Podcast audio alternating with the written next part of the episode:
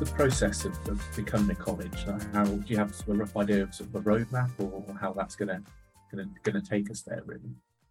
So there are steps that have to be fulfilled. Um, and we've made the announcement making it very clear that the, the first phase is engagement. And, and again, engagement is absolutely key in terms of determining the time scale and also determining how some of those steps take place. However, to become a college, we, we are going to have to make an application to the Privy Council. And the Privy Council is is a, as you would imagine, a, a, a, significant organisation with a long history. It likes a lot of evidence and it likes a lot of information. And, and its focus is very much on, on us providing it with the appropriate information to allow it to make a judgment, to allow us to become a college. Because as far as it's concerned, when it when it gives us permission to become a college, we become self-regulating, we become autonomous, we become, and, and that means that we have to be able to demonstrate some key criteria for them.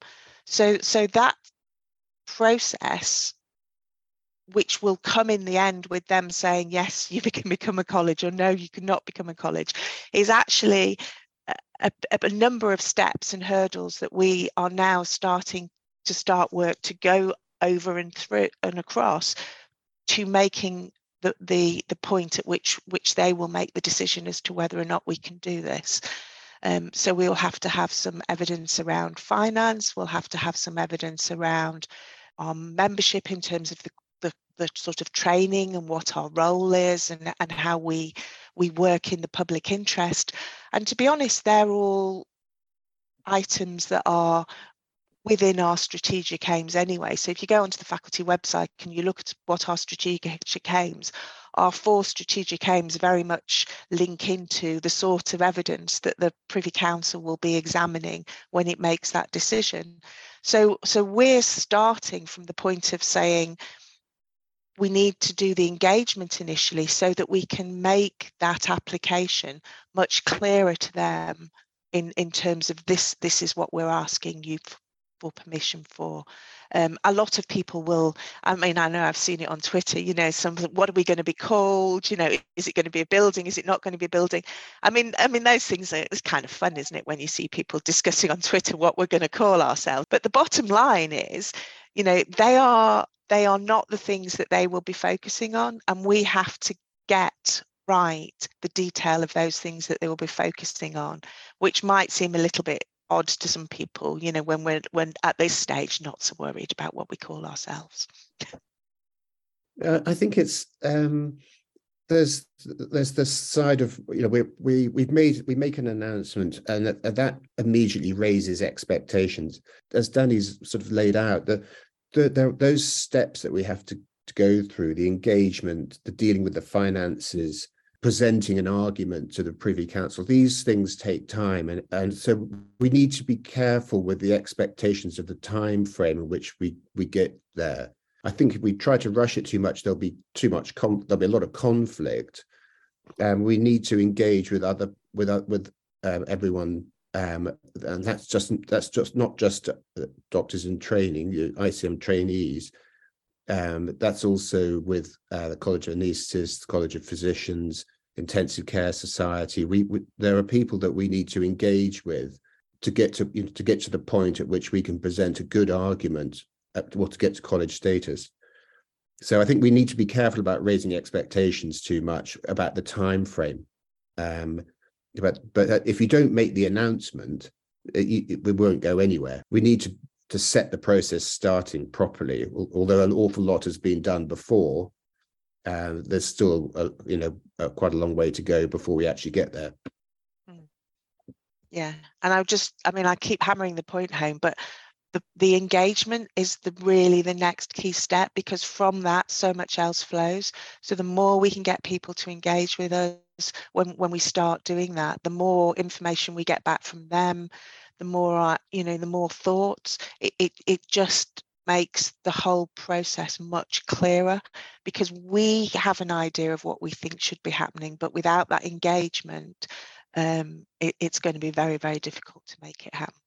Yeah, I think that's. I mean, that is so important, isn't it? With the actually, you know, we're we're nearing the end of our careers, so unfortunately. Um, Speak for yourself.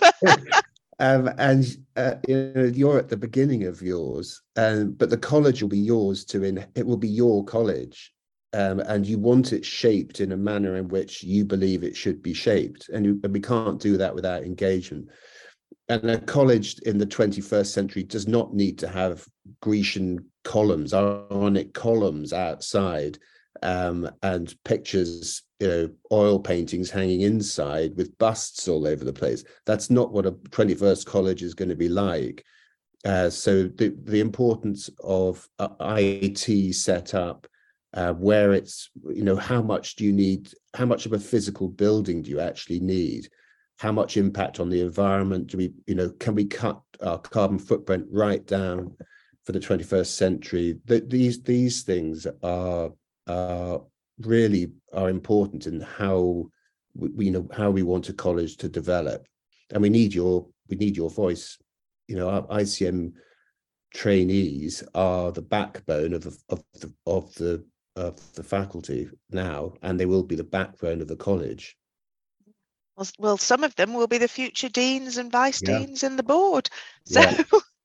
you know, we can't we can't fetter fu- future leaders with with with decisions that that don't work for the future now. Um, so you talk about um, engagement and how important it is, and that's it's, it's fantastic to hear. Really, how I suppose how do we as members of the faculty how do we how do we get engaged? How will we will we how will we be engaged in the process?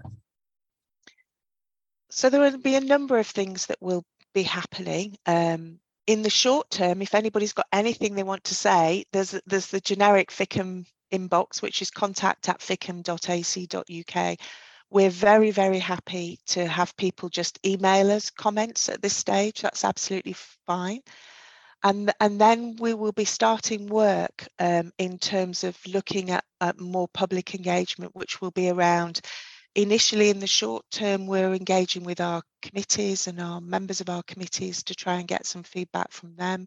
And then in the new year, we'll be looking at more direct um, engagement in probably in terms of specific questions that we'll be asking people. Um, so at this stage, we're very willing to take from people whatever they want to say to us as general comments, but I think we have to start the engagement with, with specific questions in, in terms of saying, this is where we're at, this is what we think, is this right? And if it and if it's not right, what what should it be? Um, so, as a member, what sort of differences am I likely to to see as the as the faculty becomes a college, either kind of along the way or, or at the end, really? Yeah. Um, I I think one of the things again is with the making the public statement is the recognition from the people around us that we're on this journey. So again, the importance of consulting us about things that affect us rather than perhaps consulting us maybe after a bit further down the line or thinking about things. So that will, the mere fact that we've made this announcement will mean that we will be consulted more about things that may be not directly impact on us at this stage, but may have a peripheral impact on us, um, but may have a more direct impact in the future. Um, at the moment, one of the things I'm doing is engaging with, with the presidents of our parent colleges and discussing some aspects of, of this announcement and process with them. Um, and we will be um, starting as well also to engage more with other people who've been on this journey, like CICM in Australia and New Zealand. So, so having made this announcement, other people are, are now in a position where they're not only being asked for advice and information, but it's actually coming to their mindset to say, oh, well, you'll need to think about this. You may may want to have considered this. So it's already changing people's perceptions of us. As we move nearer towards the, the application uh, that we'll make to the Privy Council, there will, there will need to be more, again, more clarity for the membership in the fellowship about the stages that we're at, what that means, the time scale, um, so everybody understands and it and it's open. And then I don't know because we've never done this before, but I think it'll it'll look kind of like it's come overnight, but it, it won't have come because at some point you'll get the Privy Council going, yes, go ahead. But it won't be like that. So we have to also make sure that in this timescale, the people who are our faculty know what's happening and what stage we're at and, and what we need to do next because um, we don't want it to be a surprise. I'm going back to the individual. I think um, there are some things that aren't, you know, won't change. You're not going to see change um, on the basis of going from a faculty to a college. So you, you might say why change, but we, have I think we've covered that pretty much. I mean, the, there are some the things that won't change. I would hope would be like professional standards and how we set professional standards. That those um, shouldn't change, and they're they're set by a com- GPICS is set by a combination of us as the faculty and the intensive care society and the professional, you know, prof- agreeing professional standards. So that that that won't change. I think people would be worried about finance. So is this going to cost me more? to get the same thing. And I think that's, I mean, I mentioned finance, and I think that's important to get that right. Um, some college, but some, well, some colleges, you have to pay an awful lot more than we do at the moment. We just need to be very careful about making sure that we don't go to a situation where becoming a college means that you have a tripling of fees, for example, for no obvious gain. That that's that's not where we, we, it won't be going down that route. You know, you need to be uh, value for money, especially now, uh, is um, you know absolutely crucial. I mean, I would hope one of the things that that would change on this journey, and it's something that's really dear to my heart, is I would hope that other people's perception of the faculty changes as we go on this journey.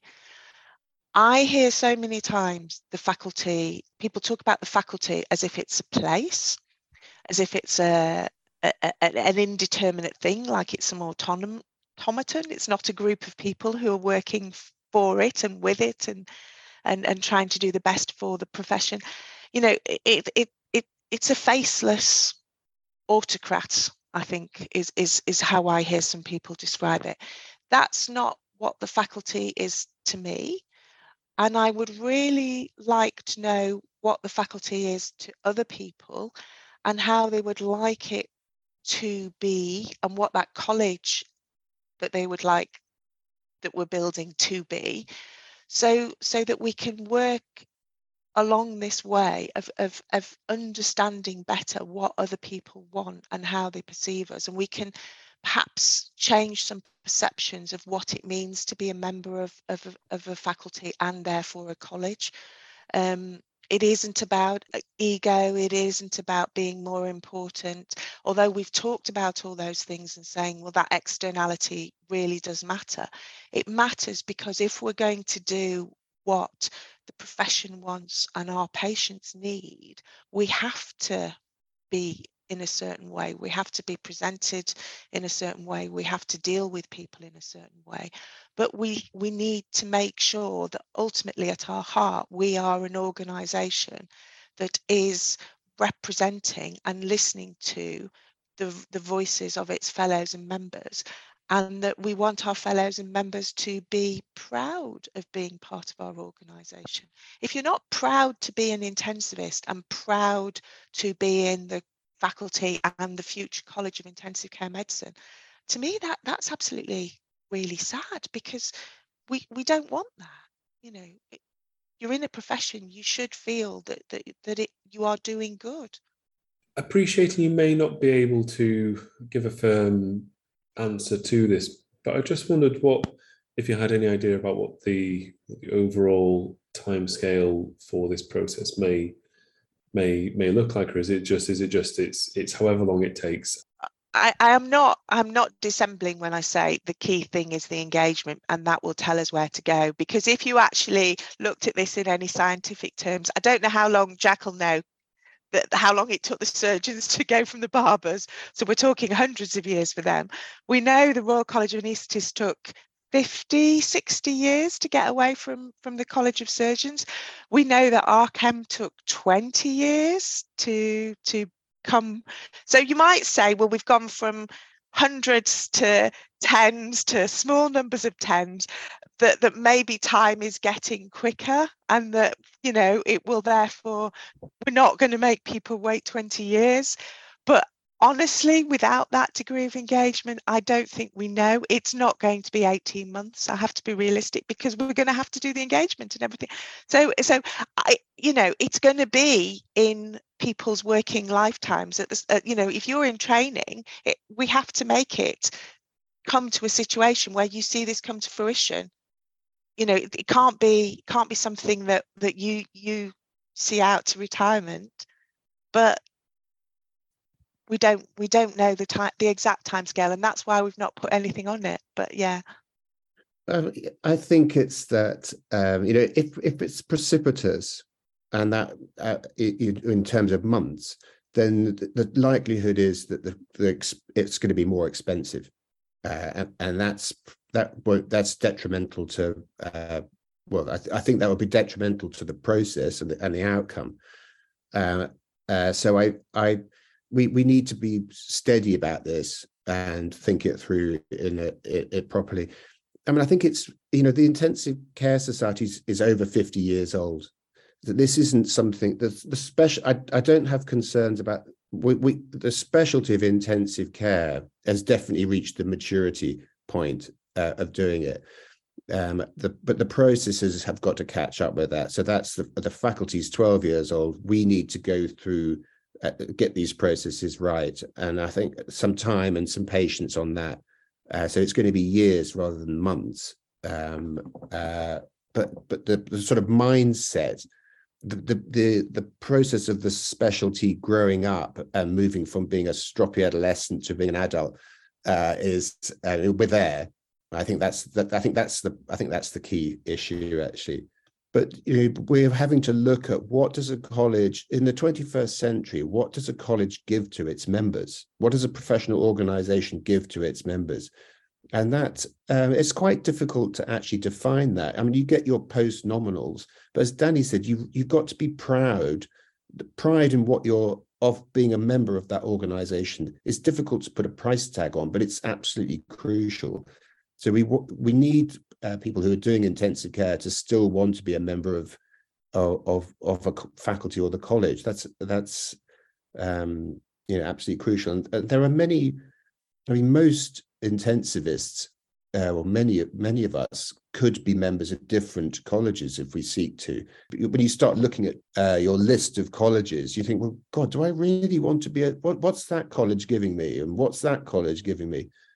Um, and we need to be able to say, well, look, actually, yes, intensive care is my specialty. That's where I feel at home, and that's where I want to. That's where I want um, to spend my to spend uh, my money on being a on being a member of it.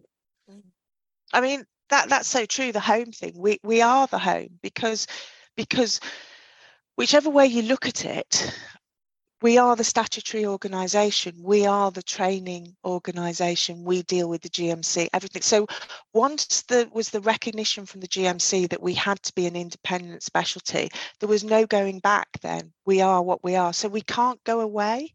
We can't not think about this.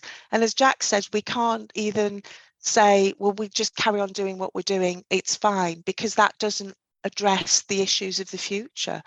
So it's inevitable that we have to do this, and it's inevitable we have to go down this road, and it's inevitable that it's only us that can do this because we are the statutory organisation. But we, we have to then say within that that there isn't the arrogance that says, well, we can only do this, therefore, you know, we'll decide how we should do this. It's it is really about saying, what does it take what do you need to feel proud to be an intensivist in a college of intensive care medicine? And what should we be working on to deliver for you that means that that's that's what that's what you want and need? The board, our board has a patient representation on it, and actually, it's it's. Um, I mean, it seems crazy, but it it that previously boards didn't have patient representation on them, and more and more meetings now have a patient representative on there. And actually, when you, um, I think people want to be looked after by an intensivist, and it, um, and that, and with that, and, and then there are the reasons why that, why that is, and it's all then about uh, uh, standards of care, uh, professionalization. Do you feel like you're does do you feel like you or do you feel like your mother or father or child is receiving the best care possible? It then comes down to can we deliver that? Does the college provide that better than, or does growing up into a college provide that better? And um, I think that that is a core aim of the of of the specialty is to provide better care for patients. And we and we, uh, I know Danny, this always comes uh, comes up as actually this is our primary aim, and um, the the college status is one part of that uh, that influence, um, that professionalization is around about us as a specialty providing the best possible care that we can, and we and we and we we don't lose sight of that when we're. The, you think well the board's discussing all these things, but actually that that does come up uh, mm. frequently, and actually we're brought back to um, often brought back to it by our patient representative and um, on board, uh, and um, yes, that's just such an important part part of it. I'm, I'm just going to add one more thing if I can, because I, I totally um, understand where you're coming from with that. And that it goes back to that idea of identity and belonging again and how you see yourself. And, and I think there are ways of framing this that I don't think are helpful, N- namely, you're this or you're that in a very binary way.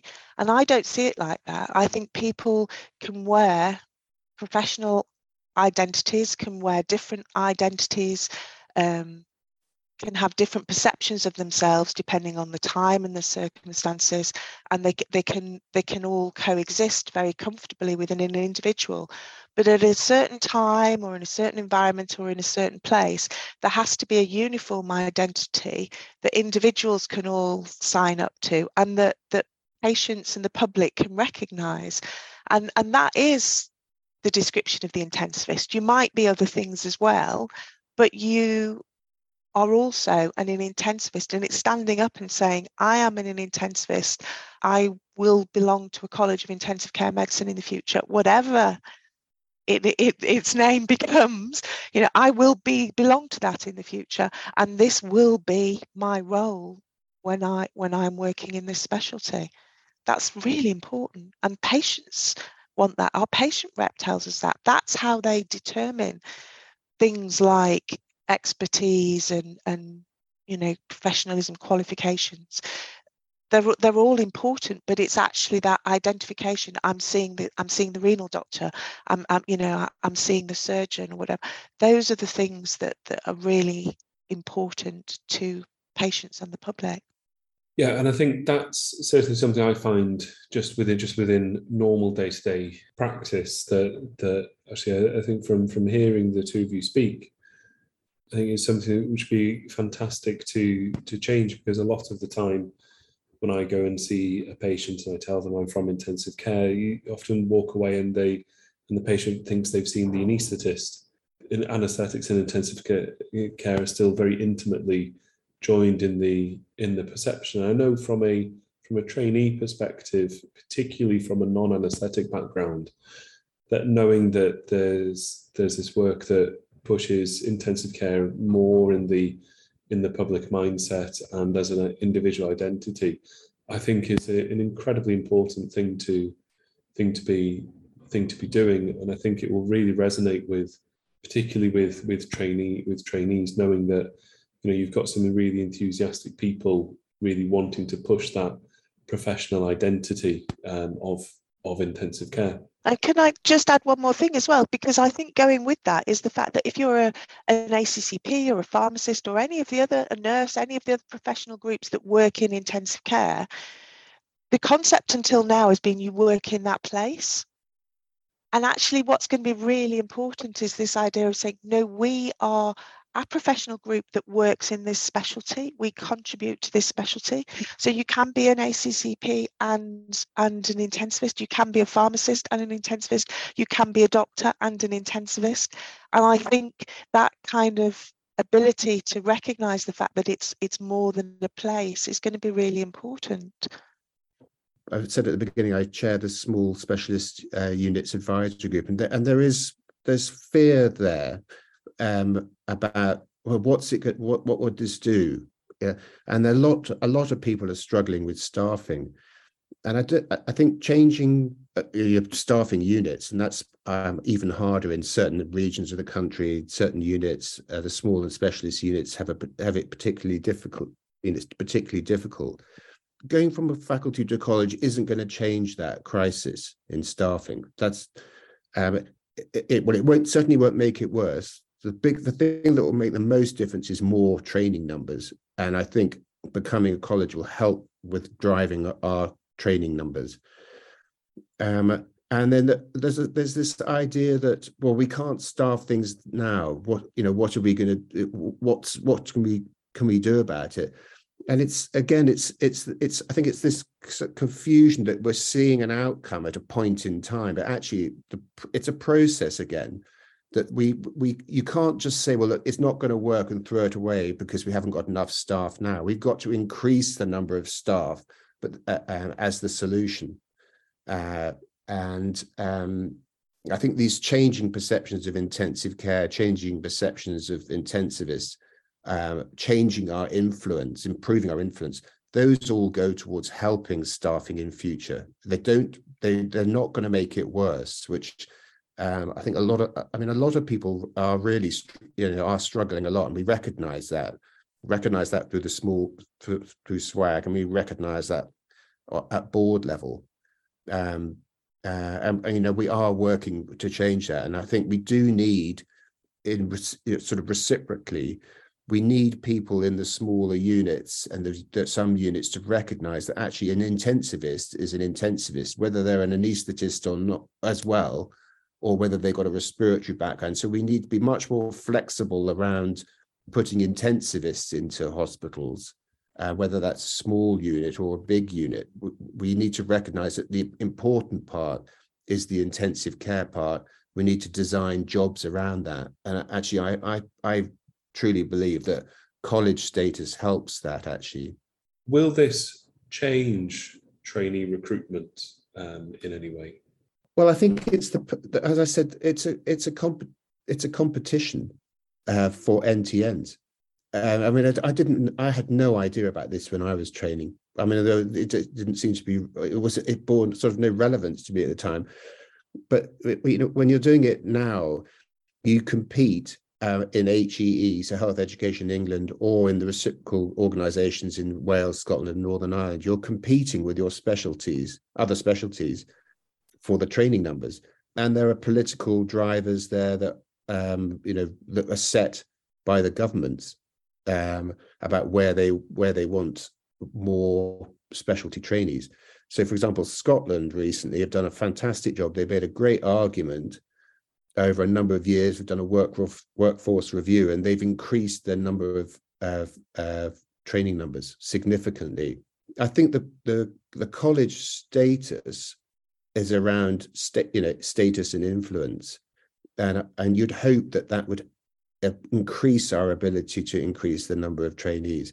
And our, once a trainee's in place with us our, our retention is extremely good. I mean there are some fantastic college tutors out there uh, fantastic education going on going on. Um, and, and it's a fantastic specialty. I mean um, i mean um, you know i've well, Danny and I have been doing it for uh, well a long time, and I, and we wouldn't we didn't have to stay in it. We could do something, you know, could have done a diff something else. But it's a fantastic specialty to work in. despite everything, it's a fantastic specialty to work in. If we can make the argument for increasing our NTN numbers, that's the key to uh, better recruitment. I don't think well, we need to be constantly aware of uh, training, examinations, and job opportunities, but uh, there's no shortage of job opportunities when you come out at the end. we've working hard on the examinations, um, and they've done a that, that examination group have done a fantastic job, and we need to constantly make this argument for increasing training numbers. And if you look at outside doctors in training, you know, even the GMC itself recognises that that you know the, the fastest growing groups coming into healthcare in in or medical healthcare in in the UK are SA, SAS and, and LEDs, and they're coming from IMGs as well, particularly. So we need to be doing more around looking looking at those career paths looking at what's needed to support those those doctors coming in to work in the specialty and again as a college that's often much easier because you're liaising with counterpart organizations overseas or liaising directly you're not perceived as bringing people just exclusively from a particular background it just makes it so much easier uh, when you when you're dealing as the single organization rather than as an organisation that's that's cross covering or cross covered by several other organisations. So I think we can capitalise on on the, the demographic changes at the same time as campaigning for, for more medical recruitment numbers. And then if you look at the other professional groups that are working within intensive care medicine, you know, we've had in the faculty huge success with the ACCP group. And again, it's about training a group of professionals to work within that the critical care environment. And that makes those again those no, negotiations much easier when people understand that it, that it's it's again it's a, it's a separate organization they're dealing with. Um, it is all about the externality and how people perceive it and who they who they perceive they're working with and and that makes things much easier. Yeah i think i mean dan you raise a, uh, a you know great point about IMGs and the CESR process, medical training initiative. Um, um, I mean, on, in the recruitment uh, generally, we've been so fortunate to have um, Tim Meekings leading it, and and then Liz Thomas in due course. Both on uh, Liz is on board. Will will take over that process from Tim in due course, and then the CESR process. We have a CESR group and um, uh, Sarah Clark also on the board um, and Shashi. I mean, Shashi's done a massive. He's from, he works up in the northwest, done a huge amount for international medical graduates and the CESR process. So uh, that that that method of coming into the specialty, we need we do need to support people a lot better there, and we that's something that we've done a lot, um, you know, more and more work on over the last. Danny alluded to differential attainment in recruitment, and we we've um, based on characteristics, and we've just published on that actually. We shouldn't be complacent, but that report is quite is encouraging. There's we need to be very careful about how about recruitment and make sure it's as fair as it possibly can be. Do you think it's becoming part of a, a college that the way trainees enter intensive care medicine may may change? So obviously currently we you you apply at sort of ST3 and above level. So in case anybody is listening who doesn't understand that, so generally you come out of medical school, you have your first two years of foundation training, and then three years of specialty training in another specialty, which would be from emergency medicine, general medicine, um, or or anaesthetics, and then you would apply to do intensive care, and you may train alongside another specialty, or just do intensive care um, only, which is what which is what I am doing from an emergency medicine background. Um, do you think that becoming a college may change that, and that intensive care may say, well, we welcome our dive, and it's a very positive thing for the specialist to have this diverse background of people coming in, but is there a need to perhaps have people coming from a from a dedicated core training program into intensive care yeah, I think it's a really, really interesting question because most other specialties have their own core program, don't they? And there has been the view very much that, which I still subscribe to, that the plurality of entry to intensive care medicine is one of our strengths. And the fact that we are training in medicine doctors from so many different backgrounds in the intensive care medicine environment is not only good for the recruitment to our specialty, but is good for patients in the rest of the hospital so people can understand what goes on in our magic building or magic space. But but and I think the ACCS program has served as well in, in terms of, of, of, of being an additional route of entry in, into, in, into ICM. Do I think that we will be revisiting that in the future? I suspect we will be revisiting that in the future because it's inevitable. Does it mean that in the part of the work that the faculty is doing towards, you know, the, becoming an independent college, we're looking at a core program? Not at the moment because to us that's not our core business at the moment and we are still very much business as usual. The faculty is still focused on doing what the faculty does at the moment and nobody is saying to us that the routes of entry into ICM that we have currently aren't working in terms of giving giving us the the, the plurality and the type of consultants that the service needs but you, you're going to have to say never say never, aren't you? Because you, you, you, otherwise you're, you know, how could you predict what ICM will look like in 50 years? I, I don't think I can. So I don't think that that discussion is is put to bed forever by becoming a college, nor do I think it's essential for us to become a college that we have a core program. I think it will be revisited at some point in the future. Yeah, I think it's. I mean, I think it's really interesting because some countries have obviously have gone down that route, um, and actually, the, the, reason why we hear about it is when they come to the UK to work in the UK. So, for example, um, I worked with a brilliant doctor from Brazil. He went straight into uh, intensive care post uh, um, uh, as soon as he finished training, and that actually makes it harder for him when he comes here to then um, to uh, get it. Well, the CESR process is harder for him as a consequence of that, and uh, that's the same for some. Uh, I think Egypt's the same. So we have had have had this question raised in the uh, in the faculty around: is there something we could do to change? the process for people who from countries where they go straight into intensive care medicine from medical school and um, and the answer to that is it's got to be fair um, for UK trainees. Um, we can't just adapt it just such that um, those who've gone straight in um, from other countries, uh, it gives them an easier route in. So that those things are considered, but they're not dependent on. Uh, they're independent of the of the drive for college status. The influence of trainees makes a big difference there. I think that's important. I don't think I think it's important that trainees don't think that they don't have a voice and it's or it's not listened to. It it it it it, it is important to get your voice out there. It's very important. I think having you know having representation of trainees. We've had Kat and now we have Matt uh, on the faculty board. They've made a that makes a big big difference having that voice there. And I know the elections are coming up, so it's it's just actually really important role can we get a plug-in? I don't know when I don't know when the closing yeah. date is, but we need to get a plug-in for that, don't we?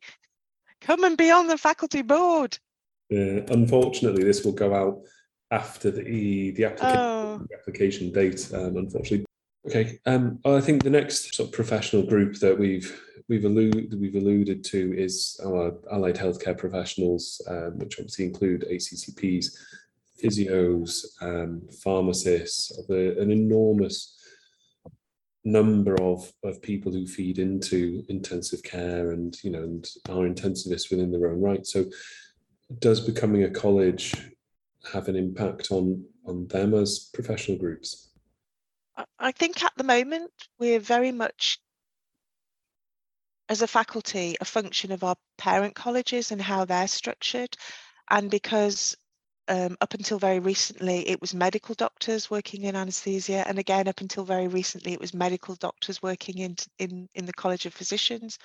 Both of them have now set up faculties for physicians assistants and anaesthesia associates.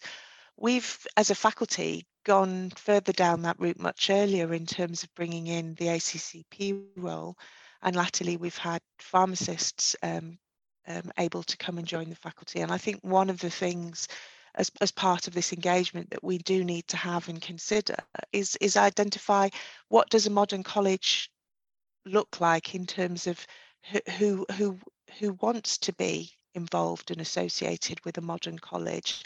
And and do those other groups feel that that a, a modern college is a home for them or not?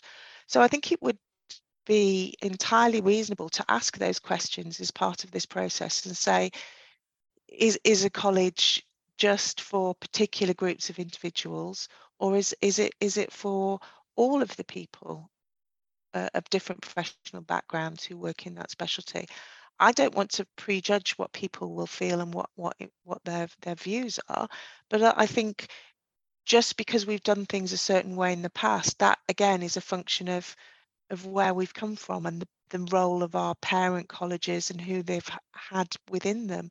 That doesn't mean to say going forward, being a progressive college of the future, we have to continue to do what we've done in the past. Yeah, I, th- I mean, the the sort of ACCPs for us uh, for, for, intensive care. I mean, uh, Anna Batchelor, who's previous dean, uh, always sees, you know, often says, you know, this is probably her proudest achievement within critical care is is is uh, going down the route of developing the ACCP program and that, I mean that program is becoming more standard. The training is becoming more and more standardized. I mean, essentially, it's professionalized, um, so standardization and recognition of, of that training process.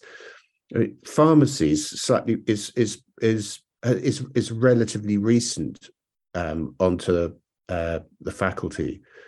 Um, and I think that, that I mean we at work we all know how important the pharmacist is and I think developing that role in the faculty and, and increasing the number of pharmacists is is is is very important. Um, and I know uh, you know Danny's very keen on the the, the safe. We need to. The, the, I mean, there's a key issue around safety at work, um, and the safety bulletin and bringing the safety bulletin, updating the safety bulletin such that that becomes um, uh, more useful for people on a regular basis. And pharmacy is absolutely crucial to that. Pharma, pharmacists are absolutely crucial to the to safety. Uh, it you know we all know that at work, and there's more that we can do uh, around that.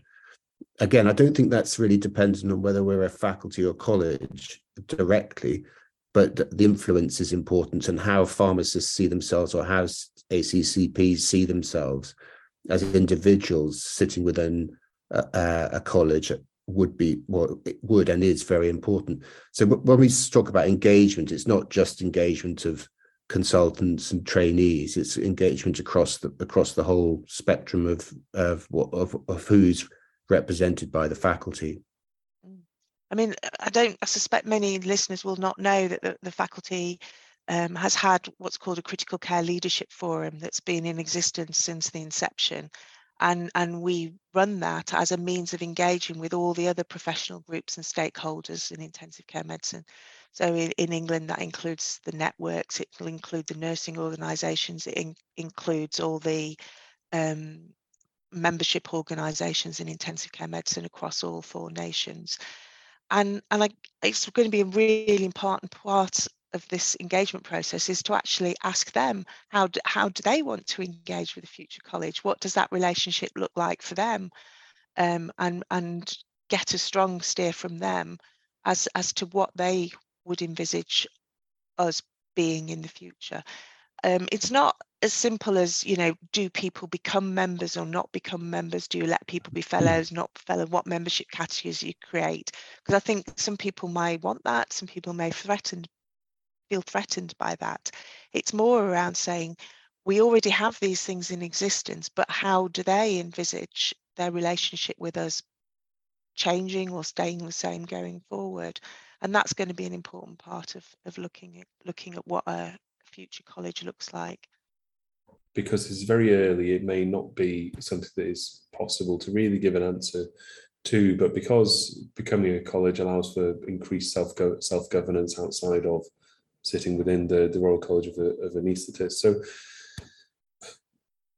do you are you able to say at this point at all as to what the what that self governance um, looks looks like from the from from within?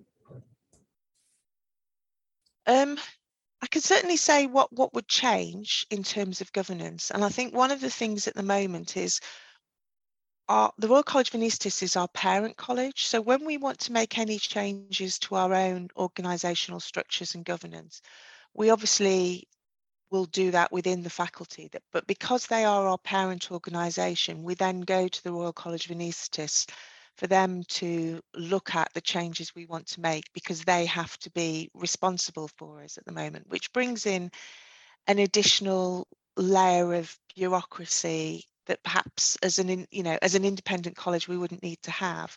And obviously if it impacts on very many other colleges we have to go through consultation and engagement with some of those other colleges as well. So that sort of additional step when we're self-governing is is removed and that allows us again to look at our own ordinances and and look at how we organize ourselves for the future based on what we need and not perhaps based on what our parents think we need because as jack has already said our parents will look at it from their perspective. They'll look at it as the you know as the parent colleges not unreasonably their frame of reference is what they know and understand and operate with. And if we're an independent college we create our own governance structures and we we have our own frame of reference. That will mean that some of the things that that people may say, well, you've not done, why are you not like this? We might in the future be, be more agile around doing that. But I, I would just take a slight caveat and say changing governance within any statutory organisation, any organisation that has a legal responsibility is never quick.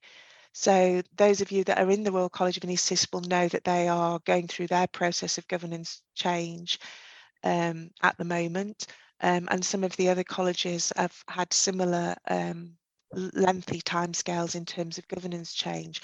But it's about owning your own decisions and perhaps removing that that additional layer of of, of administrative uh, bureaucracy that you wouldn't necessarily need if you were an, an independent college. Yeah, I, think, I mean, I, I agree with, with you know Danny on this. I mean, the we're quite unwieldy at the moment, and that's not governed by us actually. Um, uh, and so I think that we could be more agile, or we would have more versatility if we're self-governing. But, but when I was you know, a younger consultant, I didn't really understand how um, who governs what, and so some of the things uh, it wouldn't change. It, it becoming a college. So we still sit within a governance structure that's not set by being a college. It's set um, by forces outside of that, and that's not going to change. So things like the GMC or NHSE, uh, so NHS England or NHS Wales or Scotland, they have their own structures within uh, that we would all sit in. We all sit, all the colleges sit in that um uh a legal a legal frameworks uh, so they, that wouldn't really that that's not going to change as a result of us becoming a college we just sit uh, on an equal footing with the other colleges then. So i think uh, but we i think that there are advantages in being smaller and more versatile. And i mean i think trainees but there's that idea that god why can't you just get on with doing something? You know why can't you be why can't you be quicker about something? Well actually we can't sometimes. Why can't you uh, that thing why can't you just increase national training numbers? Well we can't because it's not governed by us uh, so we get we get or or the examinations we can get we sort of shoulder the blame for something which actually doesn't lie within our control um, and um, I mean that's quite frustrating. Actually, uh, uh, sort of on a board level, that's actually quite frustrating. We just have to under, but we have to understand it, accept it, and, and you know that, that, suck it up. That's what we're you know that's what we're there for actually. But um, it, you know it can be frustrating.